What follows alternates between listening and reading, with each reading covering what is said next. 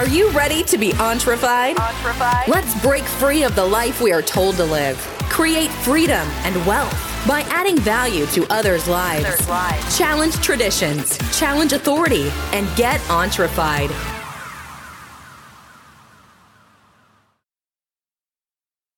Hey guys, welcome to the show. Hope you're ready to get entrefied today. We're going to be talking about abundance versus scarcity, being abundant minded versus scarcity minded. I, it's very, very common that I see the latter, and that is not a good thing. So I'm here to talk to you guys about that today.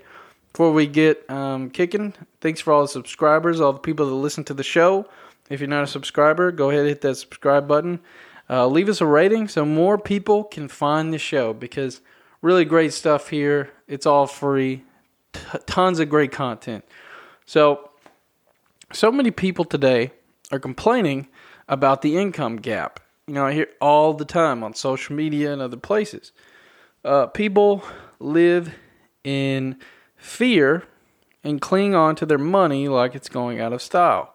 Now, let's kind of stop at the living in fear. A lot of people live in fear. Now, what do I mean by that? Okay. Let's say, for example, look at your TV commercials. Um, in America, at least, this is what I see. I don't know about other countries, but you should definitely you pay attention. Um, so I see that a lot of commercials are built around fear. So talking about car insurance, they talk about, hey, if you get an accident and and you may not be covered, you need car insurance. That's fear. Um, medicine, there's a lot of medicine commercials because we don't have free healthcare in America. So they'll be like, hey, you you you you get injured, you're going to need this medicine.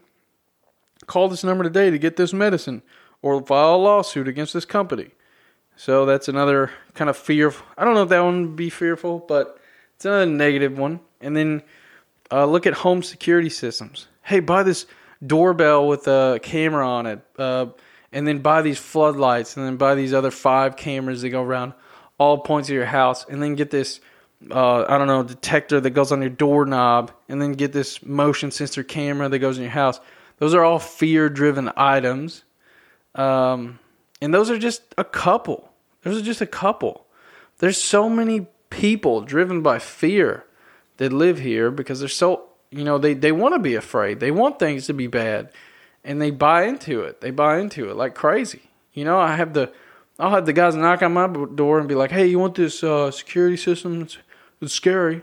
And even, and you know, I know I'm probably going to get a lot of flack for this, but even religions are built around fear. You know, hey, you don't believe in God, you're going to burn. You're going to burn forever. And that's like, what? What? And I know that yesterday I was pretty negative, but today I'm definitely okay. I'm going to hit a positive, I swear. But first, I got to knock this out. So, you know, money specifically is what I'm here to talk about. I'm not here to talk about anything else. But money is so is scarce for so many people. Hardly anyone has an abundance mind in that area.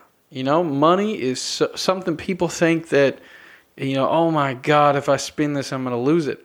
And, you know, if you have a hand and somebody puts money in it, how tight is your grip? Is it a loose grip? Is the money going to just slip right out if you turn your hand?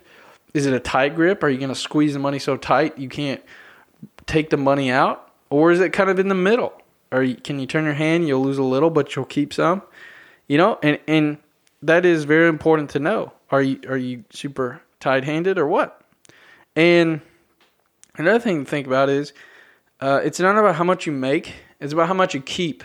There are many millionaires and people that make high incomes, six figures, that just have just as much debt as somebody who's making 20 grand, 30 grand. And, and, and the person with the 20 or $30,000 paycheck makes more money than the six figure guy. Why? Because the six, six figure guy's got a Porsche, he's got a five story house, he's got a freaking swimming pool in his backyard, a tennis court. You know, he's probably, you know, super overloaded with credit. And you got the 30,000 guy, he's just living a modest life, doing modest things, and he's just saving up money to buy a second property. So you look at their net worth, and it's funny because the 30K guy's got, you know, double the net worth of the six figure guy. He's actually in the negatives. And it's just like, what? And it's because the way people handle the money. And if you handle it like it, it's scarce, you're going to you're going to basically never have anything. You're going to stash away in your 401k and hope and pray that's enough to cover you. And that's kind of scary, you know. You live your whole life hoping and praying that at the end of it you got enough to make it to the end of it. You know, like, oh well, if I live extra ten years, that ain't good. I don't have enough, and that's because you you held on your money so tightly, you missed opportunities to grow your money, and so that way you're only stuck with what you got, because people don't talk about inflation, and it is an ugly bear. Inflation is terrible in America. In other countries, it's pretty bad too. I wouldn't say it's terrible in America, but it's it's it's definitely a rough part of the equation. And that's why when people mention compound interest, they're like, "Hey, I'm going to make you know 10% on my investment." You're actually making, I don't know, maybe roughly six. If it's managed by somebody else, probably four or five. Yeah, it's not as good as what you think because people love to draw these compound interest charts, but they never draw these compound inflation charts alongside of it. And so they think, you know, it's kind of like me drawing a picture of all the money you make in life, and I don't draw all the money that you spend in life. So you're like, here's all the money you made in life, it's a million dollars. But then I don't draw that second line that shows that you spent 950k of it over your life. So you have to be you got to watch out for these swayed charts. And that's all I see on on the news is these bullcrap charts. Oh, Johnny started saving when he was 20.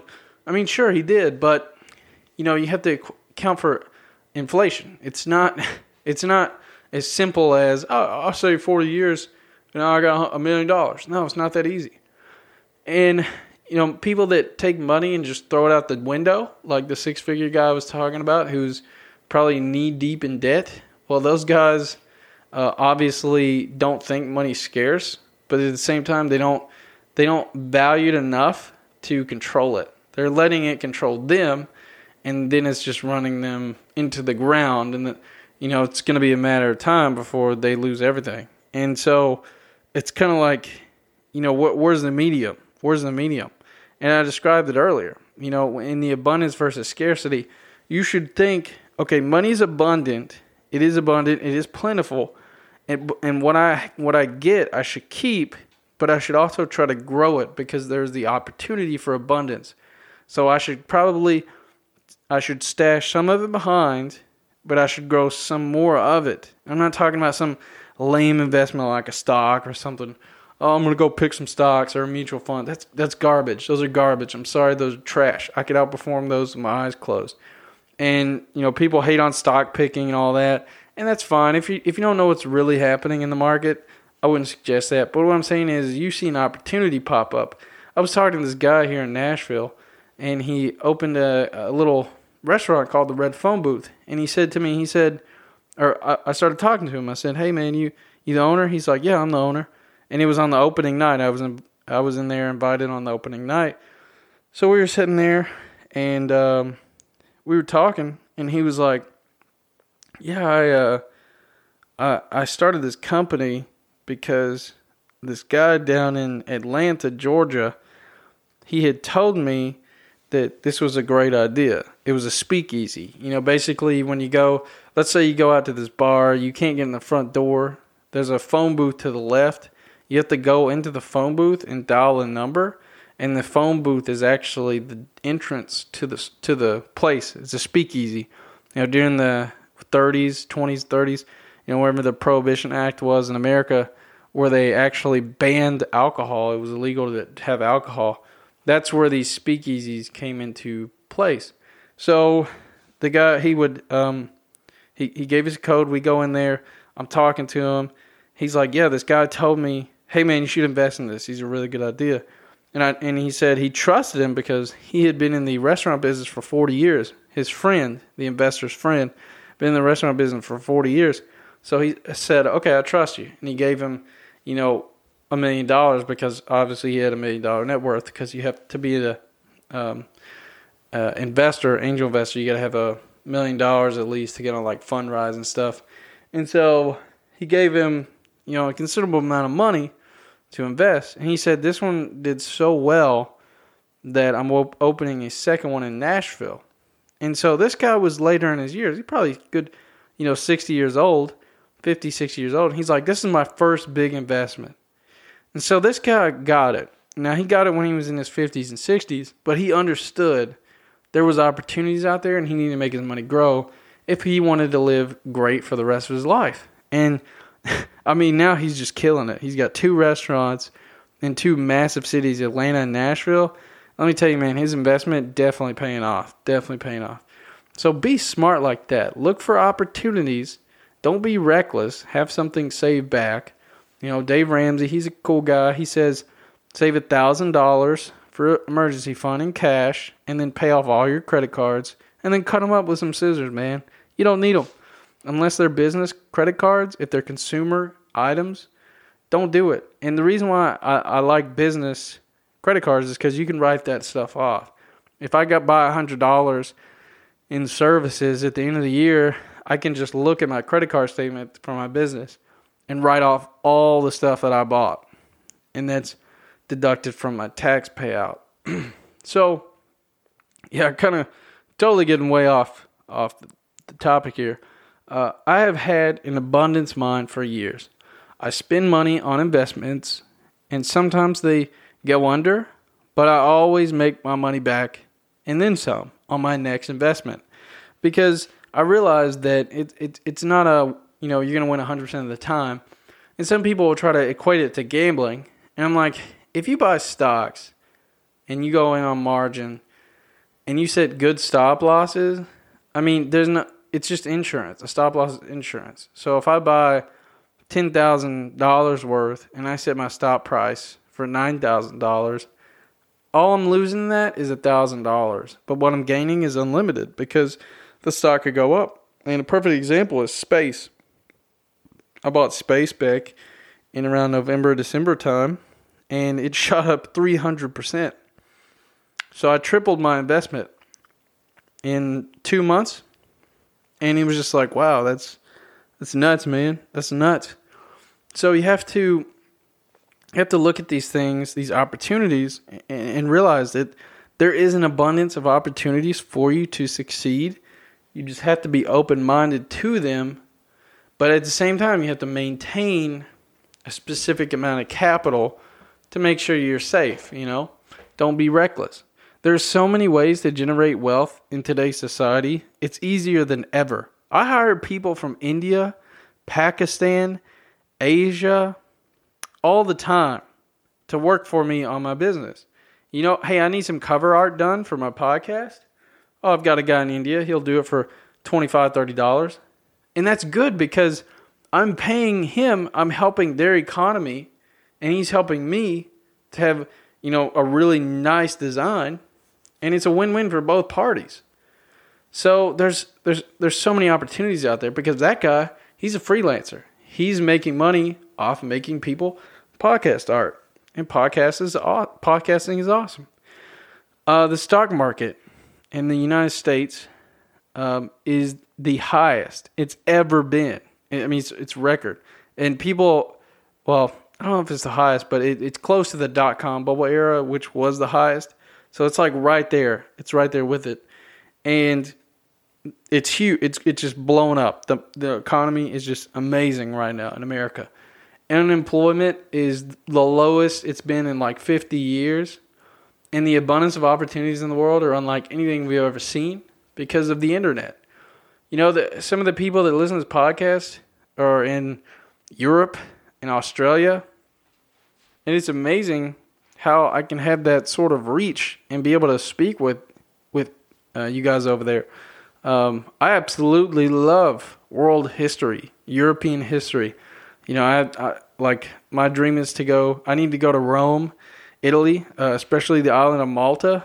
I remember I took a a uh, history class and I wrote a a report. It was like 10, 20 pages on Malta, the Great Siege of Malta I think it was in uh, I don't know 1540 or 14 or 1500s the siege of Malta, um, and basically where I think is the Persians were assaulting Malta because they were trying to move west, and like it was like a thousand guys held Malta against a hundred thousand plus Persian soldiers. They held this island, and you know, so much history there. I mean, it's absolutely crazy. Like that was a couple of years ago. I wrote that book. It's not fresh in my mind, but Malta has been the number one destination I want to travel to, and it is definitely my dream to go there because the amount of history there is astounding. So the fact that you know you guys listen, I mean, it's just so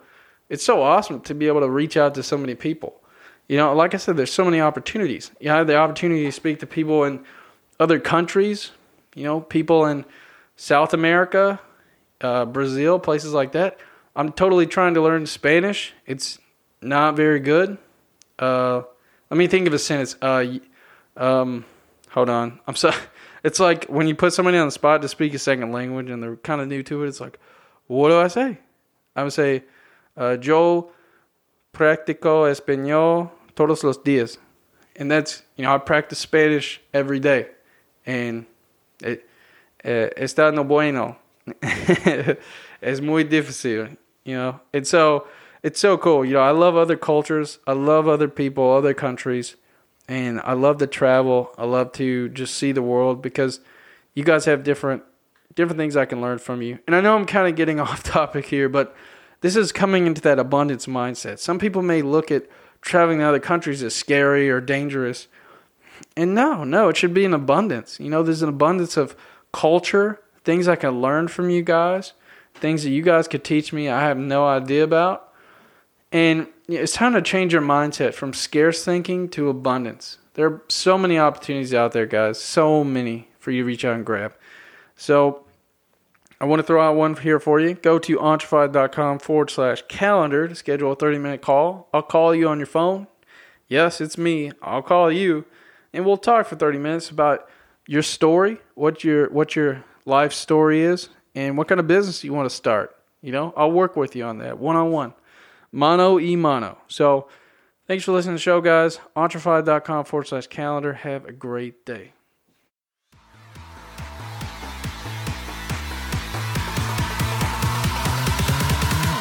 Are you feeling entrefied yet? We hope so. For more information and news updates, check us out at www.entrefied.com or contact Patrick directly on facebook.com slash Patrick Hughes 9000.